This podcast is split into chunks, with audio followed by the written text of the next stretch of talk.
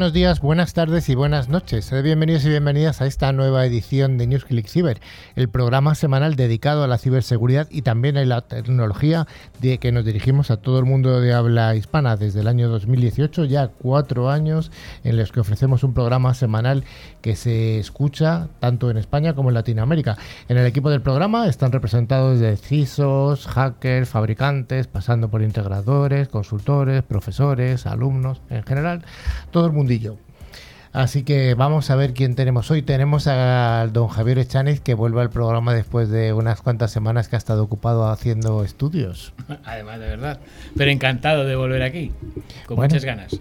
Muy bien, bienvenido. Muchas gracias. También tenemos a don Javi Soria. Hoy tenemos a don Javi juntos. Hola, hola. Lo bueno siempre hay más, ¿no? Siempre, siempre. Ya, ya veremos cuántos más hay. También tenemos a mm, don Carlos Valerdi. Bueno, el 50% de Carlos y el 50% de Javier. Está muy bien. Sí, lo van a romper ahora las estadísticas. sí, sí, sí, hay que bajarlo. Tenemos también a doña Patricia. Buenas tardes. Hola, Patri. ¿Qué tal? Muy bien, encantada de repetir. Bueno, y también damos la bienvenida a nuestra invitada de hoy, que es Ana Martínez, que es la Channel Manager de Forcepoint, que nos contará qué es Forcepoint, que es una Channel Manager. Hola, Ana. Hola, buenas tardes, un placer estar aquí con vosotros hoy. Bueno, pues nada, a pasárnoslo bien, estoy yo, Carlos Lillo, y también damos las gracias al mago de los potenciómetros, al pulpo de las teclas, al genio tecnológico, a don Pedro detrás de la pecera. Hola, Pedro. Hola, buenas tardes a todos. Bueno, pues ya está todo el equipo. Damos un cordial saludo a toda la audiencia que nos escucha a través de las emisiones FM, AM y también a aquellos oyentes que nos escuchan en estos podcasts super guay que hacemos mientras realizan cualquier otro tipo de actividad como comerse un helado al lado de un gimnasio o peinar a los calvos.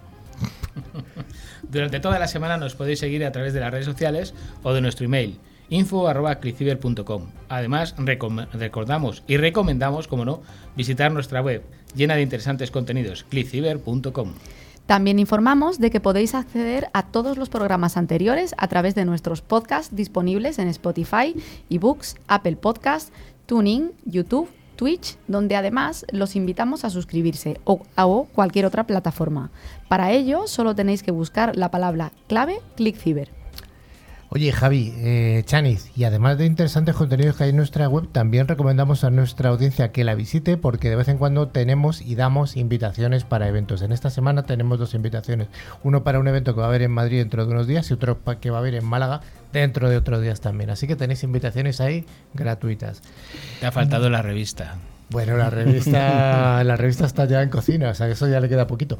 Oye, don Valerdi, don Carlos Valerdi, señor Carlos. Dígame. ¿Qué vamos a hacer hoy en el programa? ¿Sabes quién es Guillermo Marconi?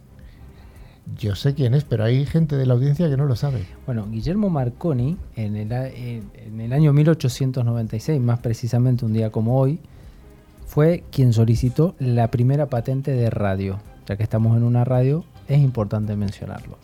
Y bueno, además tendremos, como siempre, el menú de los jueves, noticias de ciberseguridad, una ciberpíldora donde hablaremos la parte 2 de los orígenes de la criptografía que hablábamos el programa anterior, las tecnoefemérides, la nueva sección que hemos estrenado el programa anterior también, un monográfico donde hablaremos de un tema muy interesante, carreteras inteligentes, y nuestra invitada del día de hoy que es Ana Martínez de ForcePoint. Pues sí, sí que pinta bien. Vamos a ver ese primer bloque, el bloque de noticias de ciberseguridad.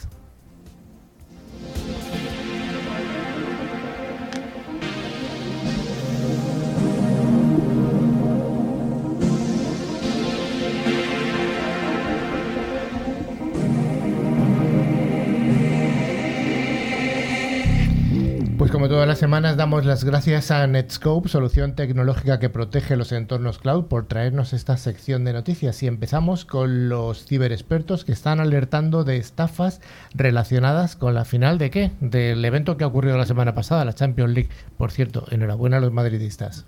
De que sí. la final de la UEFA Champions League entre el Liverpool y el Gran Real Madrid tuvo lugar el pasado 28 de mayo.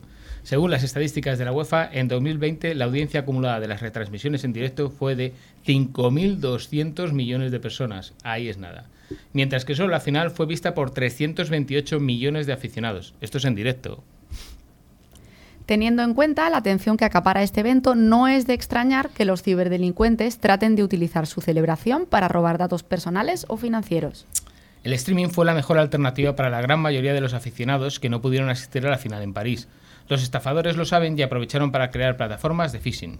Al acceder a ellas, los aficionados deben introducir sus datos personales como primer paso para registrarse y poder acceder a la retransmisión del partido. Después de registrarse, también se les pide que introduzcan sus datos bancarios con la excusa de verificar su tarjeta. Lo que está claro es que cualquier acontecimiento importante trae un incremento de los phishing y bueno, pues hay que estar un poquito atentos. La segunda noticia nos habla de que hay un aniversario, estamos de aniversario. Eh, la famosa, el Reglamento General de Protección de Datos de la Unión Europea cumple años. Realmente es un hito para la protección de datos, ¿no, Javi? Sí, casi un 92% de las empresas utilizan una base de datos para guardar la información de los clientes. Probablemente, ya sabes, y saben nuestros oyentes, que el sistema que utilizan para guardarlos debe cumplir el Reglamento General de Protección de Datos, RGPD, del que se cumple ahora su cuarto aniversario y que cambió la manera de manejar los datos de los clientes por parte de las empresas.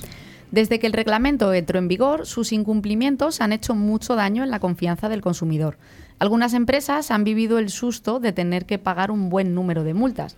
Sin embargo, la confianza sigue siendo un bien muy apreciado y el RGPD no es solo otra irritante carga burocrática para tu negocio. En realidad, te ayuda a, crear una relación de confianza con los clientes.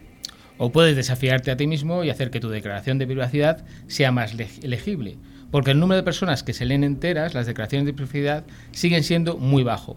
Para ello, los expertos recomiendan seguir los siguientes puntos. Asegúrate de que se entiende bien el término información personal. Elige un buen delegado de protección de, de la información. Conserva pruebas del cumplimiento y cuidado con la divulgación accidental de información sobre los clientes en Internet. Recuerdo que hace tiempo habla- dedicamos un programa a la figura esta del delegado de protección de datos, una figura realmente interesante. La siguiente noticia nos habla de que ha sido detenido en León por hackeo a la carta, es decir, por espiar redes sociales, eliminar multas o incluso cambiar notas. Patricia. Así es, agentes de la Policía Nacional han detenido a tres personas como presuntos autores de diversos delitos cometidos mediante la modalidad delictiva denominada hackstorsión. Operaban desde las provincias de Badajoz, Córdoba y León, ofertando difer- diferentes servicios sofisticados de hackeo como espiar en redes sociales o correos electrónicos, eliminar multas o deudas con la agencia tributaria o cambio de notas universitarias o grabación de titulaciones no cursadas y posteriormente los propios clientes eran quienes eran víctimas de estafa y extorsión. Los agentes detectaron y analizaron más de 12.000 anuncios de publicidad engañosa asociados a más de 40 números de teléfono, más de 200 cuentas de correo electrónico y casi 1.300 direcciones IP. En algunos encargos, especialmente aquellos en los que se solicitaba espiar la cuenta de mensajería o red social de la pareja, el falso hacker solicitaba al cliente nuevas cantidades de dinero bajo la amenaza de revelar el trabajo para el que fue contratado. Para ello, les mostraban que conservaban capturas de pantalla con las conversaciones mantenidas en las que solicitaban dichos servicios y facilitaban la información que se les iba requiriendo. Con la información aportada por los anunciantes, las manifestaciones de los perjudicados y el seguimiento del dinero, se ha conocido la existencia de más de 100 cuentas bancarias españolas y otras tantas en el extranjero. Los investigadores estiman que se han podido lucrar con cuantías superiores a los 300.000 euros. Eh, Patri, una pregunta. Dice que hemos dicho que se cambiaban las notas universitarias. ¿A la baja o a la alta? Supongo que a la alta, pagar para que te suspendan. Vale, vale. Para que suspendan feo. a otra persona. También, también. Bueno, la siguiente noticia nos habla de que debido al precio del combustible, la voz de los surtidores de las gasolineras empezará a decir gracias y lo siento, Javi. Pues efectivamente, ¿ha elegido usted gasolina supercara? Así es lo que informarán las máquinas. Después de muchos años limitándose a informar del tipo de combustible elegido, la subida de precios ha forzado a la voz de los surtidores de las gasolineras a dar las gracias y a decir lo siento. De esta manera, los conductores que vayan a repostar se sentirán menos agraviados por tener que pagar tanto dinero para poder circular. Es un detalle, al menos te vas sabiendo que a ella le duele tanto como a ti. Se sincera Manuel Cabello, un conductor de 57 años de Tarragona, que ha estrenado hoy el nuevo sistema. Además de contar con surtidores que se disculpan, los trabajadores de las gasolineras evitarán el contacto visual con los clientes en todo momento para demostrar que se sienten muy culpables. La idea es que los conductores sean conscientes de que nosotros no queremos cobrar tanto, pero no podemos hacer otra cosa, se sincera un empleado de Resort. Ha elegido usted gasolina supercara. Informarán los surtidores a partir de la próxima semana para que los clientes sepan que no ha habido ningún error a la hora de realizar el pago. Claro, cuando pagas el doble por llenar el depósito es normal pensar que ha habido algún fallo. Expresa Mariana Bruño, camionera de 42 años. Pero si la voz del surtidor te dice que has elegido una gasolina súper cara, pues a la caja ya vas mentalizada, añade.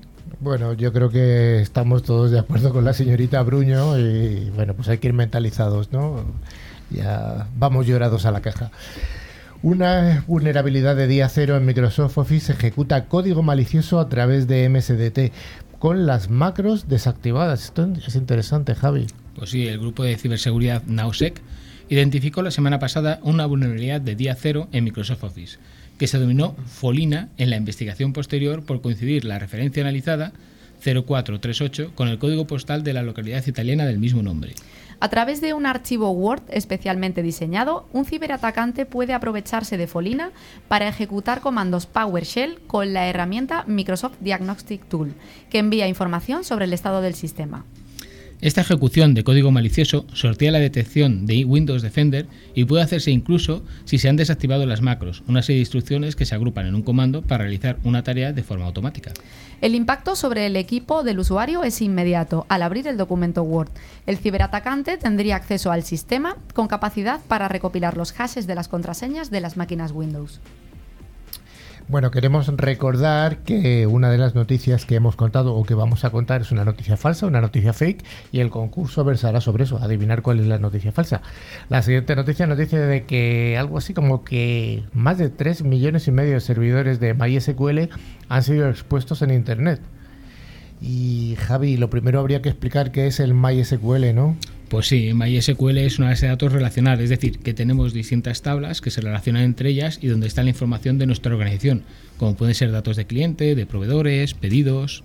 El grupo de investigación de Shadow Server Foundation ha realizado un escaneo de la red y detectado 3,6 millones de servidores MySQL expuestos que utilizan el puerto predeterminado TCP 3306, lo que podría suponer, en palabras de Shadow Server, una, en una posible superficie de ataque.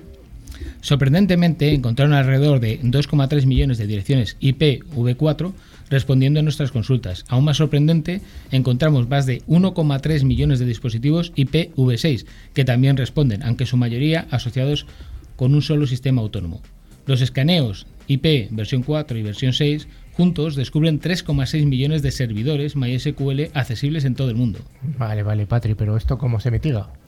Es poco probable que se necesite tener su servidor MySQL que permita conexiones externas desde Internet y, por lo tanto, una posible superficie de ataque externo. Lo correcto sería tomar medidas para filtrar el tráfico a su instancia de MySQL y asegurarse de implementar la autenticación en el servidor. Bueno, pues ya se queda todo el mundo avisado. La siguiente noticia ya es la última. Killnet vuelve a amenazar, en este caso a las entidades italianas. Patri. Efectivamente, Carlos, el CESIRT, equipo de respuesta a incidentes de seguridad de Italia, ha emitido una alerta en la que apunta a la existencia de riesgos de posibles ataques inminentes contra entidades públicas nacionales, entidades privadas que prestan un servicio de utilidad pública o entidades privadas cuya imagen se identifica con el país de Italia. Este aviso se produce tras emitir el grupo activista Killnet un comunicado en su canal de Telegram en el que incita a realizar ataques de forma masiva y sin precedentes contra Italia. Y no es la primera vez que el grupo muestra interés en este país contra el que ya se realizó ataques de denegación de servicio el pasado mes de mayo. Para la consecución de sus intenciones, Killnet ha anunciado el pasado 24 de mayo la operación Panopticon, en la que hacen un llamamiento a los usuarios para que formen parte del grupo y a los que facilitarán herramientas para la realización de estos ataques. El nombre de la operación, según han indicado, hace referencia a un tipo de construcción cuyo diseño hace que se pueda observar la totalidad de una estructura desde su interior y desde un único punto. En relación, en relación con el nombre utilizado, el medio Blipping Computer apunta a que es posible que los DDoS sean el objetivo principal, pero que Killnet pueda querer que los esfuerzos se centren en paliar este tipo de ataques en lugar de remediar otro tipo de ciberataques, insinuando quizá algún tipo de fuga de información con el nombre utilizado. Finalmente, hace un par de días los medios italianos informaban sobre la interrupción de los servicios de varias páginas de servicio, como la Policía Estatal Italiana y los Ministerios de Asuntos Exteriores y de Defensa, aunque el grupo no ha reclamado la autoría de tales hechos por el momento. Bueno, pues hasta aquí las noticias.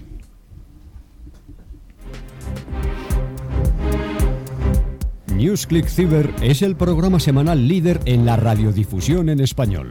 Si quieres estar al día de las novedades, escuchar nuestras ciberpíldoras y a los responsables de grandes empresas, escucha NewsClick Cyber.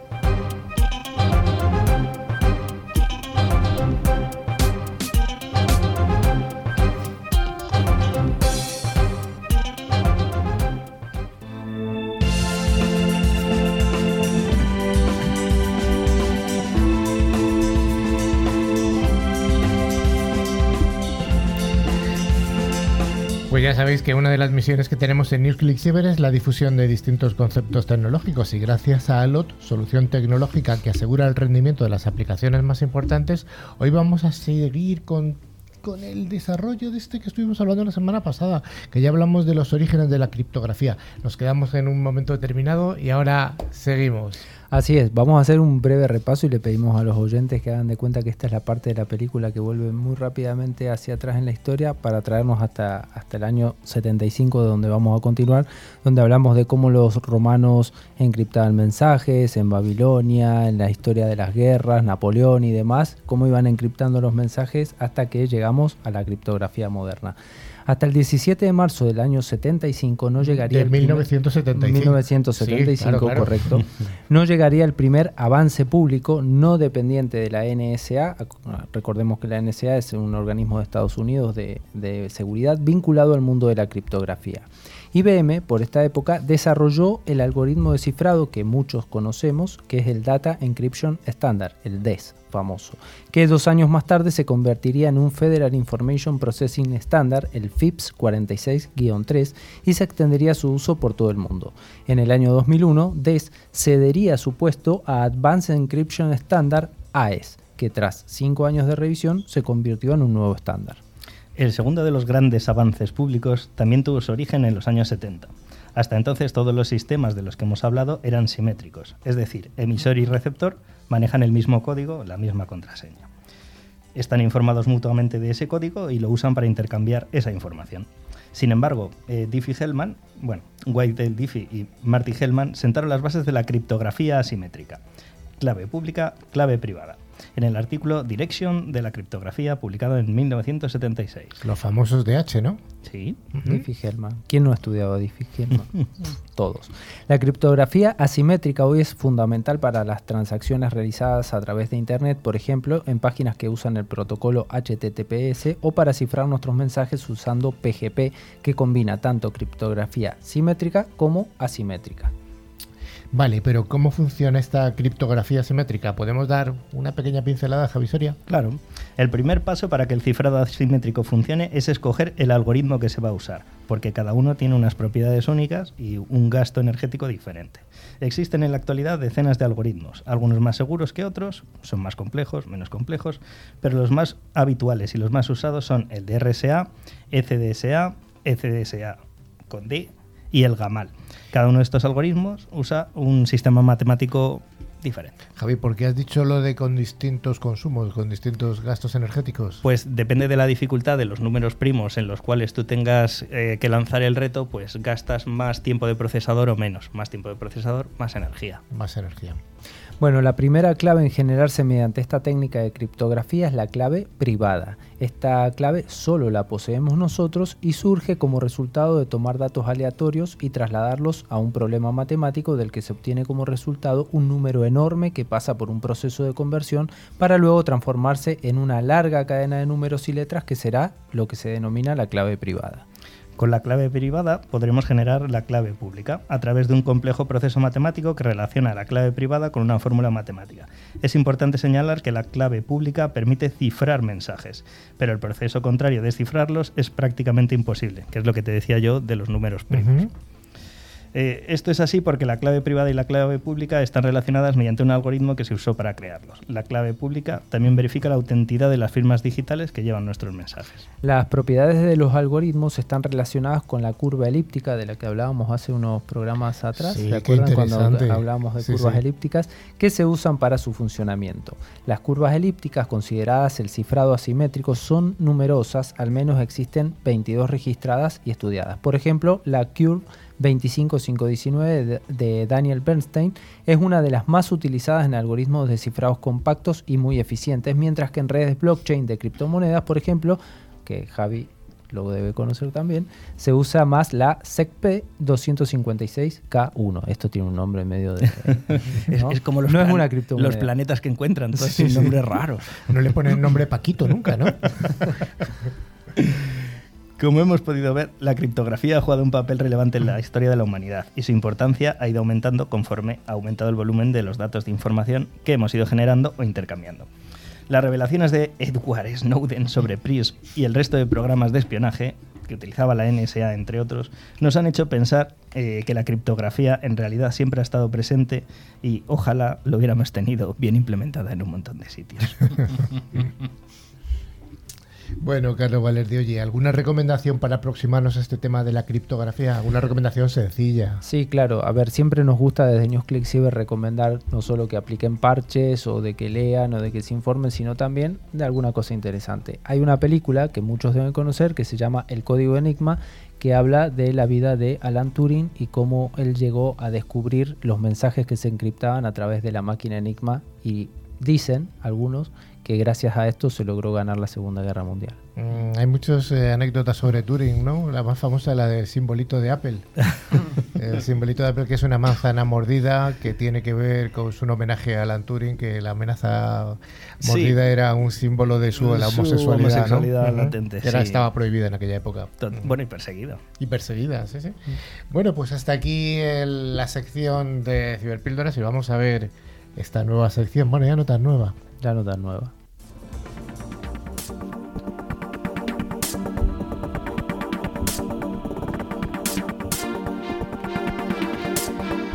Tecnoefemérides, don Carlos Valerdi. ¿Qué ha pasado en una semana como esta relativo a las eh, tecnologías de la la información en general? ¿Qué pasó en el año 1961 tal que el 2 de junio del año 1961?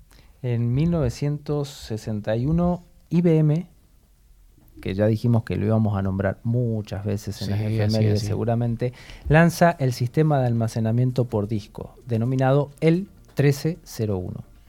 Pues ahí es nada.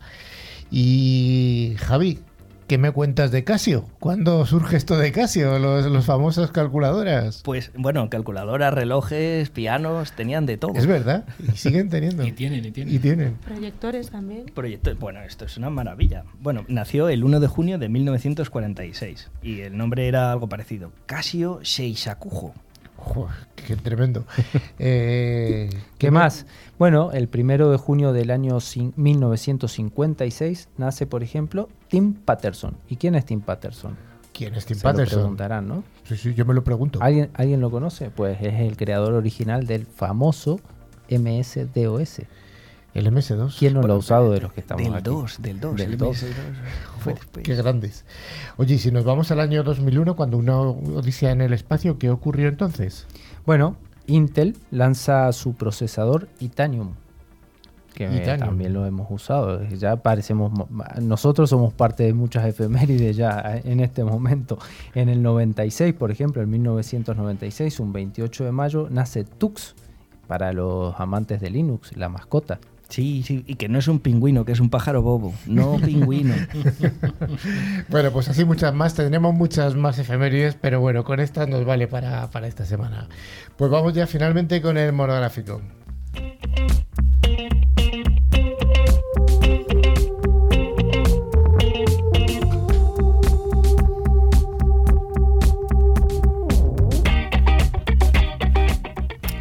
Pues como cada semana la sección de los monográficos es ofrecida por ForcePoint, fabricante líder en seguridad convergente que tiene un amplio catálogo de soluciones en ciberseguridad.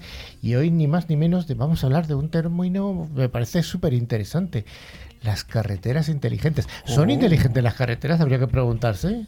Mm, Bueno, ahora depende en el sitio, ¿no? Pero eh, la idea es, de ahora en adelante, van a serlo. Si están creadas por esta humanidad, muy inteligentes no deben ser. ¿Cómo era la frase esa de dime de qué presumes y te diré de qué careces? Todo lo Bueno, que tenga bueno. inteligente. Vamos, Ah, pero vamos ah. en el camino, ¿no? ¿Qué nos puedes contar, Javi? Bueno, eh, las carreteras inteligentes eh, tienen muchas cosas, ¿no? Una es en el ámbito físico, están creando ya eh, asfaltos que se reparan solos. Por lo tanto, en ese ámbito tú tienes un bache en la carretera y debido a esos componentes que tiene y a la lluvia y se repara el bache, guau, a mí eso me parece magnífico. Ujú. Esa parte, eh, Eric Schlagen es el que ha creado ese asfalto que se, se repara solo, ¿no? Entonces, en el ámbito físico eso es una maravilla. Y luego eh, la parte más de smart, digamos, pues las carreteras ahora se están digitalizando, es decir, los carteles, la señalización, están metiendo cargadores eléctricos debajo de las carreteras. O sea, esto es una maravilla para los vehículos conectados, para los vehículos autónomos. ¿Qué nos puedes avanzar tú, don Carlos, de esta digitalización de las carreteras? Bueno, un poco lo que decía Javi, y agregar además que en caso de accidentes, evitar atascos, abrir un carril para una ambulancia, coordinar los cruces con los semáforos, la velocidad, en caso de que, quedar, de, de que se quedase un coche en el medio de la carretera, avisar a los paneles de carretera, a los GPS de los coches, o que se active, por ejemplo, el agua como en Corea, o robots de limpieza para quitar los restos de chapa de la carretera.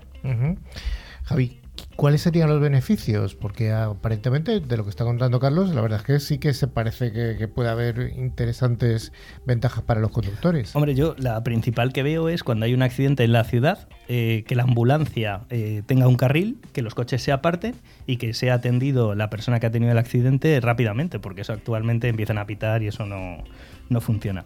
Además, eh, también evitas la contaminación. Si gestionas las horas a las que llega una persona, a las que llega otro, o los vehículos conectados, quiero salir a tal hora, pues eh, se le pone con GPS y el resto de los coches hablan con los semáforos y se le habilita un circuito, eso es una maravilla. Luego también tenemos los peajes automáticos, la virtualización de puntos negros en los cuales obligarías al coche a lo mejor a reducir la velocidad, túneles conectados. O sea, esto tiene una muy buena pinta a corto y medio plazo. Vale, está muy bien que las ventajas son interesantes, pero ¿cómo funciona esto? ¿Qué hay conectado? Bueno, a ver, con las tecnologías de la comunicación, lo que hoy se denomina V2I, vehículo a infraestructura, o V2V, de vehículo a vehículo, será esencial para que las vías se convierta en un elemento clave de esa seguridad. Si avisa al conductor y al coche de que existe hielo, nieve, una patolo- patología en el firme o que no se puede ir a cierta velocidad, redundará al final de cuentas en la seguridad vial. Para la movilidad del futuro es esencial favorecer estas tecnologías, ¿no? La CV2X, la tecnología celular, donde el vehículo se conecta a todo. Se conecta a todo lo que ha dicho Valerdi, a todo, absolutamente. Entonces, eh, estos vehículos conectados tienen un sensor especial, sensores internos que te habilitan todo, ¿no? O sea, por ejemplo, eh, tienes que frenar, que resulta que tienes una rueda con baja mm, Presión. baja presión, ¿no? Entonces, estos sistemas se llaman Advanced Driver Assistance Systems, que miran todo lo del coche y todo lo de la carretera. Con estos avances, el conductor es capaz de obtener información mucho más allá de su campo de visión directa, lo que redunda en la seguridad de todos los que están cerca del conductor. Oye, aquí en Europa, bueno, centrándonos más que en Europa, en España, ¿esto está ya funcionando realmente o todavía es ciencia ficción? A ver, en nuestro país se han puesto en marcha diferentes iniciativas en este ámbito. Una de ellas se hizo pública recientemente cuando Avertis E, ¿quién será? Que aparecerá algún día en un efeméride IBM. IBM, quizá. IBM, Anda, anda. ¿te suena? Sellaron un acuerdo por el que ambas compañías trabajarán durante los próximos tres años en potenciar la seguridad de autovías y autopistas con un ojo puesto en la sostenibilidad y en el desarrollo tecnológico. Con esta colaboración se potenció el programa RoadTech con el que se pretende abordar el desafío de la movilidad del futuro. Lo hará con varios proyectos entre los que se encuentran las autopistas inteligentes que allanará el camino a los vehículos eléctricos conectados y autónomos y también se apoyarán en el IBM Garage. ¿cuáles serían los avances de este programa de RoadTech desde el comienzo de esta colaboración con IBM. ¿Cuáles serían los grandes puntos? Uf, hay un montón, te los voy a resumir así en titulares si quieres. Eh, mantenimiento predictivo y preventivo de todos los elementos de dentro del coche. Eh, conducción sin barreras. Eh, el uso del Big Data para acelerar esos caminos, utilizar el GPS. Menor impacto en las operaciones invernales o en las operaciones de verano, cuando sale todo el mundo. Eh, consecuencias derivadas del uso de, jolín, hay cosas en, la, en, la, carretera, hay nieve, o directamente simplemente para organizar las salidas de manera escalonada. Oye, ¿y cuál sería, habéis hablado antes de la iniciativa de un túnel conectado? ¿Aquí qué tiene que ver este túnel conectado con el 5G? Bueno, la carretera del futuro será sensorizada, inteligente y capaz de comunicarse con los vehículos conectados que circulen por ella. El primer paso hacia esta infraestructura lo encontramos en el túnel de Cereixal, en Lugo, localizado en plena A6. Acá están festejando los que son de la zona. Galicia, centro del universo. Telefónica, en colaboración con Nokia, Ineco, Stellantis, Centro Tecnológico de Automoción de Galicia y CICE, han sensorizado y dotado de cobertura 5C al túnel gallego, que se ha convertido en una de las estrellas del Mobile World Congress eh, celebrado recientemente en Barcelona. La iniciativa pone a España como pionera y es un piloto de asistencia a la conducción de los vehículos. Comentar que Stellantis es un monstruo y que tiene un montón de marcas de coches, o sea, esto es eh, brutal y este túnel es muy buena cosa. Utilizando las capacidades específicas para las comunicaciones vehiculares de C-V2X, la sensorización de IoT, Internet of Things y Edge Computing de la red 5G, el túnel inteligente envía información de todo tipo a los conductores eh, condiciones meteorológicas, salidas, obras, avisos de vehículo lento, posible congestión, accidente, obstáculo en carretera, presencia de peatón, vehículo en sentido contrario, eh, tarado tirado en el suelo, frenada brusca, de todo tipo de cosas.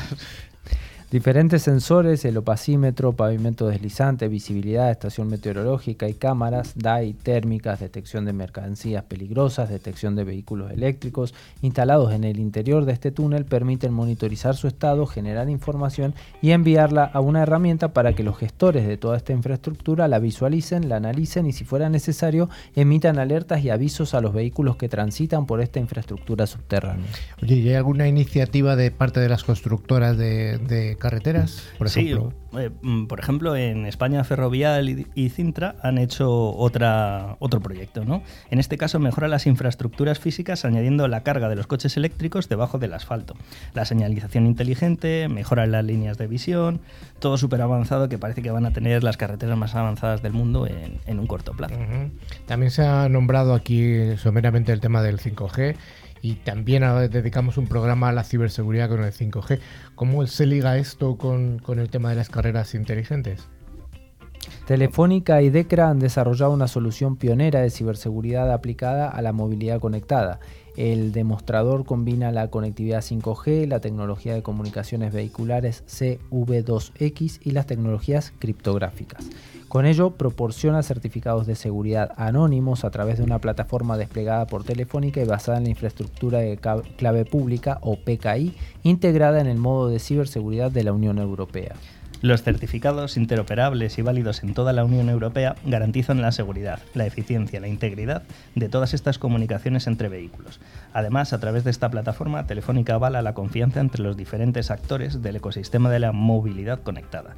Entre las principales funcionalidades desarrolladas bajo esta capa de seguridad están los avisos de frenada brusca, existencia de vehículo detenido en una carretera y de estado del semáforo, con el tiempo restante para cambiar o no de color, de fase. Con esta plataforma de ciberseguridad telefónica se ha convertido en el primer operador de telecomunicaciones en disponer de una autoridad de certificación reconocida por la Comisión Europea vinculada a la red 5G de comunicaciones eh, vehiculares que cumple con los requisitos del estándar CITS, que sería Sistemas de Transporte Inteligentes Cooperativos. Bueno, pues a mí me ha parecido este monográfico más que interesante un montón de iniciativas, eh, tanto desde la parte de constructoras, operadores, eh, fabricantes de, coches también, por supuesto. Pero yo os abro un debate, eh, un debate abierto. El tema este de las carreteras inteligentes. Y te miro a ti, Javi. ¿A ti te inspira confianza? ¿Te resulta atrayente? ¿Cómo lo ves tú? Desde el punto de vista de usuario. Nada más. Desde el punto de vista de usuario, yo creo que ahora mismo está verde pero como todo tiene que madurar y creo que es el futuro. El 5G y después vendrá el 6G va a ser habilitadores de todas estas cosas Ujú. y tendremos que aprovecharlas. Patri, ¿tú te vas a sentir cómoda conduciendo por una carretera inteligente? ¿No te lo planteas? Mm, Yo creo que, como dice Javi, está muy verde todavía. Pero bueno, habrá que ver si nos trae esos beneficios que, que nos cuentan. Ujú. Ana, ¿a ti qué te suena? ¿Te suena bien? ¿Te pinta bien para ir a Galicia? Pues a mí me da un poco de miedo, porque entre coches inteligentes, carreteras inteligencias, ¿cuál es la inteligencia que va a primar ahí? O sea, que complicado, no, me veo fuera, del puente abajo. Te ves fuera. Es que el ser humano no va a pintar nada. No, no, no, está claro, pero ahí va a haber conflicto, va a haber conflicto entre coches y carreteras. Sí, sí. Bueno, yo creo que al final siempre, como en todos los coches inteligentes que tienen una ayuda asistida a la conducción, eh, siempre tienes una serie de mecanismos, pero siempre el factor humano es el, es el prevalente. O sea que yo entiendo que será parecido. Fíjate, De- yo, de yo creo que lo que más preocupante es la seguridad que van a imbuir a todas estas soluciones. Que se habla, hablamos de cómo llevarlo a cabo, pero la seguridad todavía nadie ha puesto el foco ahí. Ya vendrá. Hombre, estoy convencido de que todos estos protocolos que se han estado hablando del V2, no sé qué, la seguridad está desde el principio contemplada. Hombre, con los certificados sí. El problema es en las propias centralitas de los coches. O sea, por eso te decía que Stellantis mola porque tiene un montón de marcas, pero otras marcas que no están ahí. mm, Algunas marcas de que son, ¿cuáles son? Por ejemplo, Por ejemplo, Jeep y Tesla los puedes manejar en remoto. Entonces, dan un poco de miedo. Pero el que va en un Tesla detrás seguro que tiene chofer delante, ¿no? Bueno, al final no- nos terminaremos acostumbrando a todo esto, porque antes eh, conducíamos en coches sin cinturón de seguridad, sin unas carreteras hiperantiguas. Hoy conducimos en coches y en carreteras que están muy, muy a la vanguardia en comparación a eso. Entonces uno se va a terminar acostumbrando. Eh, lo que pasa que bueno hay que poner un poco el foco en lo que decía Javier, en la seguridad que esto tenga y quién va a estar del otro lado, que no sea que te hackeen un sistema que controla las carreteras y te empiecen a cambiar la cartelería o te hagan desviarte o le, le manden una señal falsa al coche o lo que fuera que O un accidente. Estás, Claro, estás diciendo la parte buena, que me hagan dar un rodeo no me importa. No, no, pero a ver, que podés tener un accidente que no sea tal y en una carretera con neblina, eh, a ver cómo te arreglas. Bueno, pues hasta aquí este monográfico de carreteras inteligentes que yo creo que va a dar para más programas en los próximos años porque esto va a ver cómo evoluciona.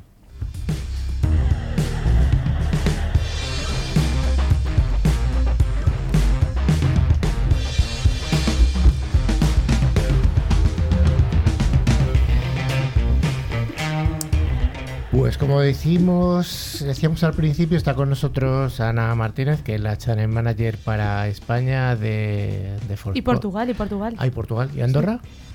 También, también. Y si me dejas un poco más, empezamos a conquistar. Bueno, vale, de ahí para arriba ya, ya iremos viendo, ¿no? Eso. Ya, has- ya se ha comentado que eres gallega. Sí, claro, por supuesto, a mucha honra. Cuéntanos algo más de ti. Bueno, pues cortadme, ¿eh? porque yo empiezo a hablar y, y no paro. Bueno, pues como yo os dije hace un ratito, pues soy gallega, soy ingeniera industrial, aunque, bueno, pues como todo en esta vida, empiezas estudiando algo y la vida te lleva por derroteros y he acabado aquí en el mundo de la ciberseguridad. Fíjate que decimos siempre que en la ciberseguridad hay muchos oficios, muchos, eh, muchas oportunidades y mira, tú lo demuestras. Sí. Yo mm, cuando estudié la carrera me encantaba la química y dije, bueno, química solo, ¿no? Pues ingeniería industrial especializada en química industrial. Bien. Y el laboratorio lo he pisado para las prácticas y, Bien. y poco más. Bien, bien. O sea que esto de la ciberseguridad realmente te ha enganchado, ¿no? Está bien. Sí, sí, sí. Bueno, yo soy relativamente nueva en el mundo este de la ciberseguridad. Llevo un año en este puesto aquí en, en Forcepoint y la verdad es que me, engan- me, me engancha, me gusta. Yo digo que esto es como una ONG. Ayudamos al mundo a protegerse del mal en Internet y suena, la verdad es que Suena Teresa bien. Calcuta a mi lado, nah. Suena bien, pero oye, la verdad es que son puestos de trabajo. Esto es trabajo Eso, y es una ONG, Regalar no regalamos nada, ¿eh? No, no, no, no, aquí no se regala nada. Has dicho, hemos dicho que eres la channel manager para España, Portugal, Andorra y lo que se tercie. Claro. que es una channel manager de un fabricante internacional. Luego hablamos de Frostpoint. Venga. Uf. Eh, ¿qué, no hace una channel manager? O sea, ¿no? cuando, te pregunta, cuando te pregunta a tu abuela, a tu Sí, madre, a tu ¿qué padre, haces? ¿qué hace una channel manager? Pues Venga. yo digo, atiendo una cuenta de correo electrónico. Qué no, bien, esa es la, la respuesta estándar, ¿no? Pero eso, esa, esa respuesta vale para un montón de puestos de trabajo. Sí, creo que sí. Pero bueno, realmente, pues mi trabajo es facilitar recursos a nuestro canal de distribución, pues tanto mayoristas como, como partners, para que puedan vender y llevar Forcepoint a sus clientes. ¿no? Mi trabajo es eh, ayudar y facilitar eh, que el negocio de Forcepoint se lleve a cabo a través de nuestros canales. Bien, ¿y qué es Forcepoint?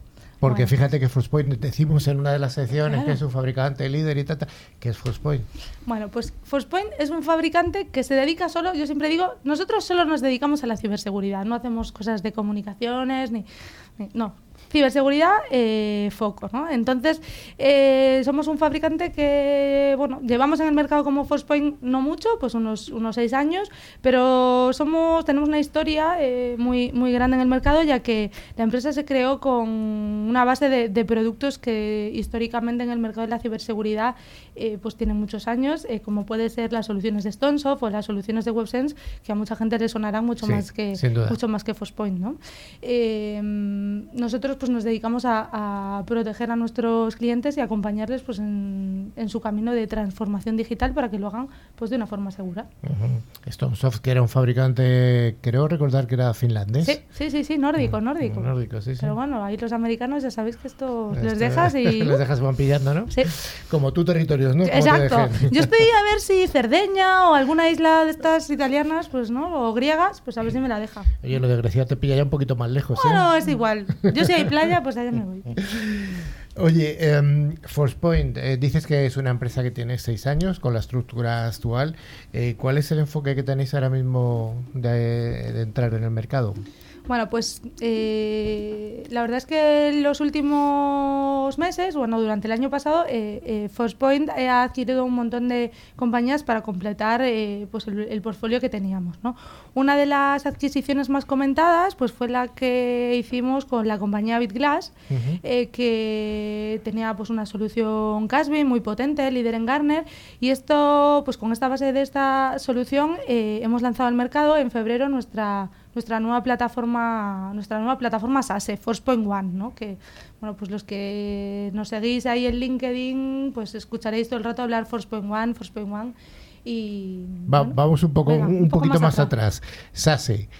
Que ya hemos dedicado programas al SASE, pero dinos así un, un titular de cuál es la ventaja o la característica para un cliente que implanta una solución SASE. Bueno, pues cuando hablamos de SASE siempre hablamos que es un concepto que es que un concepto que Garner ha sacado al mercado, ¿vale? Es una los- cuando Garner dice una palabra, pues enseguida todos lo, lo buscamos en nuestro Todos, vocabulario, todos. en nuestro portfolio que tenemos que se asemeja al, al concepto de Garner, ¿no? Eh, Garner antes hablaba de SASE, ahora ya habla también de SSE, ¿no? Eh, de Secure Service Edge. Bueno, y mm, pues al final es un concepto o un conjunto de tecnologías basadas 100% en nube. Eh, cuando Gartner habla de SSE, pues habla de soluciones tanto para proteger la web, como para eh, proteger las aplicaciones cloud, como para proteger las- el acceso a las aplicaciones privadas. ¿no? Son, digamos, que los tres pilares básicos que Gartner eh, busca una solución que llama SSE. Si hablamos de SASE, pues SASE sería SSE más SD-WAN. Yo creo que necesitaría una pizarra aquí para Sí, sí, apuntarlo. pero en la radio es complicado, va a ser Sí, muy complicado. Vamos a seguir. Oye, ¿cuál es? Has hablado de Forcepoint One, que entiendo que es vuestra aproximación a esto que define Gartner como SASE, que es Forcepoint One. Bueno, pues Forcepoint One, como tú bien dices, como tú bien dices, es nuestra plataforma SSE. Eh, es una plataforma, ¿por qué le llamamos además Forcepoint One? Porque con un conjunto único de políticas, con un único agente y con un pool de, de, mm, con una única consola, eh, pues consigues hacer una gestión eh, completa de tu seguridad. ¿vale? Como os decía antes, tres canales, canal web, canal Casby y canal ZTNA, con la funcionalidad de DLP incluida para los tres canales. Sabéis que además Forcepoint eh, tiene una solución de DLP muy potente, Sí. que somos líder en Gartner desde hace eh, más de nueve cuadrantes, ya no hablamos de años, de cuadrantes. Entonces complementamos nuestra fortaleza de DLP a la solución de SSE de Forcepoint One. Has hablado también de DLP, que también dedicamos un programa hace tiempo a hablar de DLP, es, el, sistema de protección de fugas de información. Y sí, efectivamente, sí que Forcepoint lleva unos años ahí ya, unos cuadrantes, como Son unos dices. cuadrantes. Unos cuadrantes, hay que utilizar todas estas palabras. Tremendo. Oye, eh, has hablado de nube, pero las empresas todavía no están todas en la nube, están en un camino, unas están más avanzadas o en su camino, su trayecto, hay algunas que están todavía en entornos on-premise y hay algunas que van a seguir on-premise. ¿Cuál es vuestra solución para este mundo híbrido, cloud, Sí. on-premise? Pues como bien dices, Carlos, al final queremos hablar mucho de nube, ¿no? Es, no estamos todo el día con la boca, es el camino a la nube, la transformación digital hacia la nube, pero la realidad de nuestros clientes es que muchos o no están todavía preparados a la nube, no quieren ir a la nube o simplemente pues sus negocios les requieren que sigan teniendo soluciones eh, on-premise, ¿no? Nosotros desde Forcepoint una de las cosas y de nuestros lemas es que nosotros nos adaptamos a- al tipo de negocio de nuestros clientes e intentamos eh, tener un approach de soluciones para cada uno de, de las casuísticas de nuestros clientes. Entonces, nosotros eh, buscamos siempre eh, para ese tipo de clientes que están empezando, que están dando pasitos, que tienen cositas en la nube, que, que tienen teletrabajadores, ¿qué cliente no tiene teletrabajadoras a día de hoy, ¿no? Pues tener soluciones que les acompañen. Tenemos eh, en nuestro portfolio, eh, además de Forcepoint One, para la gente que quiera y que quiera irse 100% a la nube, soluciones híbridas, ¿vale? Pues para aquellos clientes que quieran seguir manteniendo sus appliances, eh, su entorno on-premise y quieran seguir también eh, empezando con ese camino hacia la transformación digital y subir sus sistemas a la nube. No me puedo resistir, no me puedo resistir, lo, lo siento chicos. Hasta el Real Madrid tenía un teletrabajador que se llama Bale y ha ganado una Champions. Esto es Sí, tremendo. sí, sí, sí, es verdad. Es Pues nada, a venderle solución híbrida al Real Madrid. Bueno, oye, eh, en este camino que estás comentando que, que acompañáis a los, a los clientes, eh, si el cliente va cambiando mm, desde un entorno más eh, on-premise a cloud o al revés, eh, la adaptación de Forcepoint One es, es fácil, es sencilla. Sí, o- sí, sí.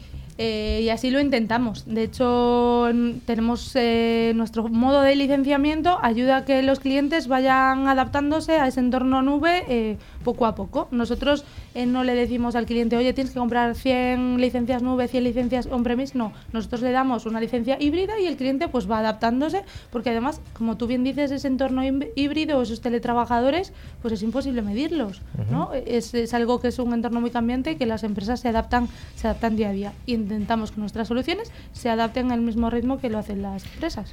Oye, me gustaría preguntarte también por el correo electrónico, ese, eso que utilizabas todos los días tú. Eso Sí. también hay que protegerlo. Por ¿hay qué supuesto, por supuesto. A ver, pues nosotros entendemos que el correo electrónico es una de las soluciones eh, o de las herramientas de trabajo más susceptibles o que donde más se puede fugar información en las compañías, ¿no?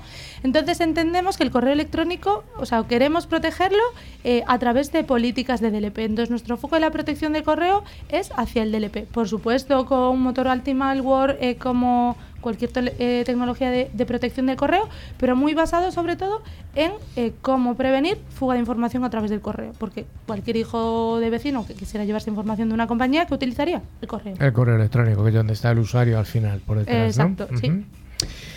Eh, otra pregunta que me gustaría hacerte, mm, a veces cuando hablamos de Forcepoint dentro de- del programa, que sabéis que patrocináis desde hace tiempo una de las Ujú. secciones y os damos las gracias, hablamos de que tenéis un amplio catálogo de, de- de productos. ¿Cuál es tu preferido? ¿Con dónde tienes el corazoncito? Bueno, a ver, a mí me gustan todos. Me gusta mucho Forcepoint One, la verdad es que es un producto súper chulo. Pero si me preguntas, pues hay un, un producto que también es fruto de una adquisición eh, que hemos hecho el año pasado de una empresa que se llamaba Deep Secure y es. Yo le llamo, porque yo al final tengo un corazoncito comercial, ¿eh? Eh, le llamo la lavadora de ficheros. La lavadora de ficheros. ¿Qué Sí. tenéis? O sea, es como una máquina eh, con agua que se le echan los ficheros y salen limpios. Pues mira, no vas desencaminado. Nuestra lavadora de ficheros, modo técnico es CDR, Content Disarming and Reconstruction. Pues eh, lo que hace es una solución eh, que utilizamos para limpiar, lavar, ¿vale? Todos esos ficheros de terceros no confiables. Es decir, tú pasas tu fichero por nuestra solución de CDR, lo deshace y lo vuelve a armar. Es decir, lo lava, tenga mancha o no, porque tú metes las cosas en la lavadora sin saber si tienen manchas o no, ¿no? Y se lavan. Pues nuestro, nuestro CDR es igual. Hombre, hay, Tú metes- alguna- hay algunas cosas que huelen mal, ¿eh? O sea, que las ves y dices... Ah, bueno, pues si pasan por ahí, porque nuestra solución es Zero Trust Content Disarming and Reconstruction, limpia cualquier tipo de ficheros, incluidos los famosos malware Zero Day. Hablabais antes eh, del eh, ¿cómo es el nombre? Foliada, foliana, Sí, sí, sí, hemos ese nombre extraño. noticia. Bueno, pues nosotros ya hemos probado de que nuestra solución CDR es muy útil para ese tipo de, de malwares que puedan venir integrados en, en ficheros. Bueno, te gusta la lavadora. Oye, y ya para acabar, ¿tenéis alguna cosilla que tengáis eh, que podáis contar, que puedas contar ahora mismo, que tengáis en la cabeza para el resto del año? ¿Algún desarrollo, algún algo en roadmap? Bueno, pues nuestro año, vuelvo otra vez a ser redundante, va a ser el año Forcepoint One. Nuestro objetivo es integrar dentro de la plataforma Forcepoint One todas esas capacidades eh, que teníamos de las soluciones de Forcepoint tradicional, soluciones tan, tan robustas que, que tienen tanta implantación en el mercado. Entonces, nuestro objetivo durante este año va a ser eso, integrar e enriquecer eh, Forcepoint One, pues con todas estas capacidades TDR, RBI, integración con los firewalls y, hacer pues de Forcepoint One la plataforma. La plataforma, la One. No La One. no la tú, Sí. sino la One. Exacto, nada de MS ¿no? 2, no, pues esta la One. Bueno, pues yo espero que le haya quedado claro a todas las madres, a todos los padres, abuelos, abuelas, tíos y tías, lo que es una channel manager, lo que es eh, Forcepoint One y Y que la además de ficheros. y que además Ana es gallega, que lo ha dicho. Exacto.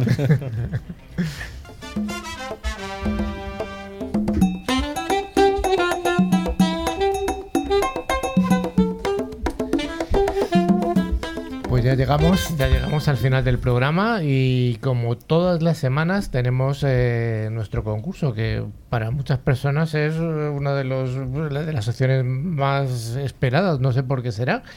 Cada semana Tren Micro nos trae esta sección en la que nos facilita los premios, que son dos licencias de antivirus con calidad profesional. Ojo, que siempre lo decimos, utilizar antivirus de calidad.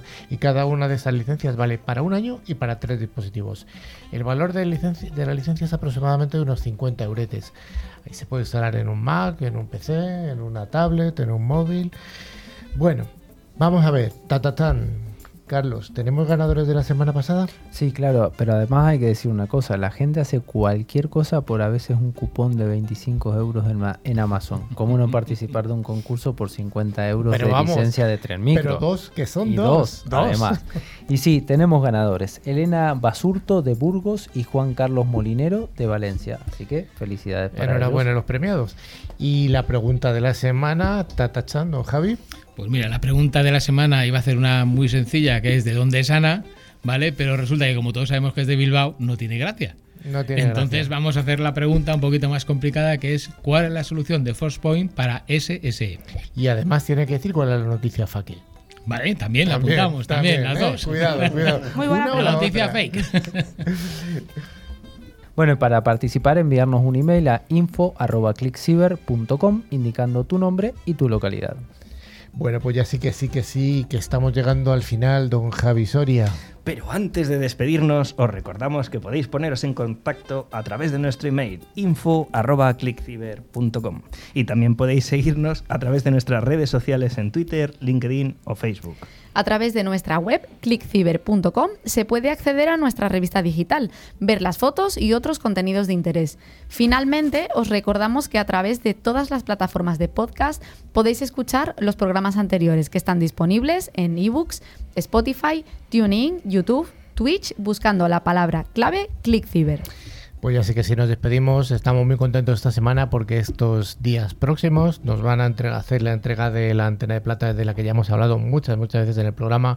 Así que en, el próxima, en la próxima edición la tendremos aquí delante para besarla, adorarla y que se quiera, el que se quiera hacer fotos con ella. se- exactamente. ¡Oh! ¿Tenemos algún teletrabajador además? que- Como Bale, no, no, lo dejamos ahí. Bueno, pues muchas gracias a toda la audiencia. Nos vemos en siete días y nos escuchamos en siete días. Adiós, Javi. Adiós, Carlos. hasta la Soria, próxima. Ana, Un placer. Patri. Hasta placer. la próxima. Hasta la próxima semana. Adiós.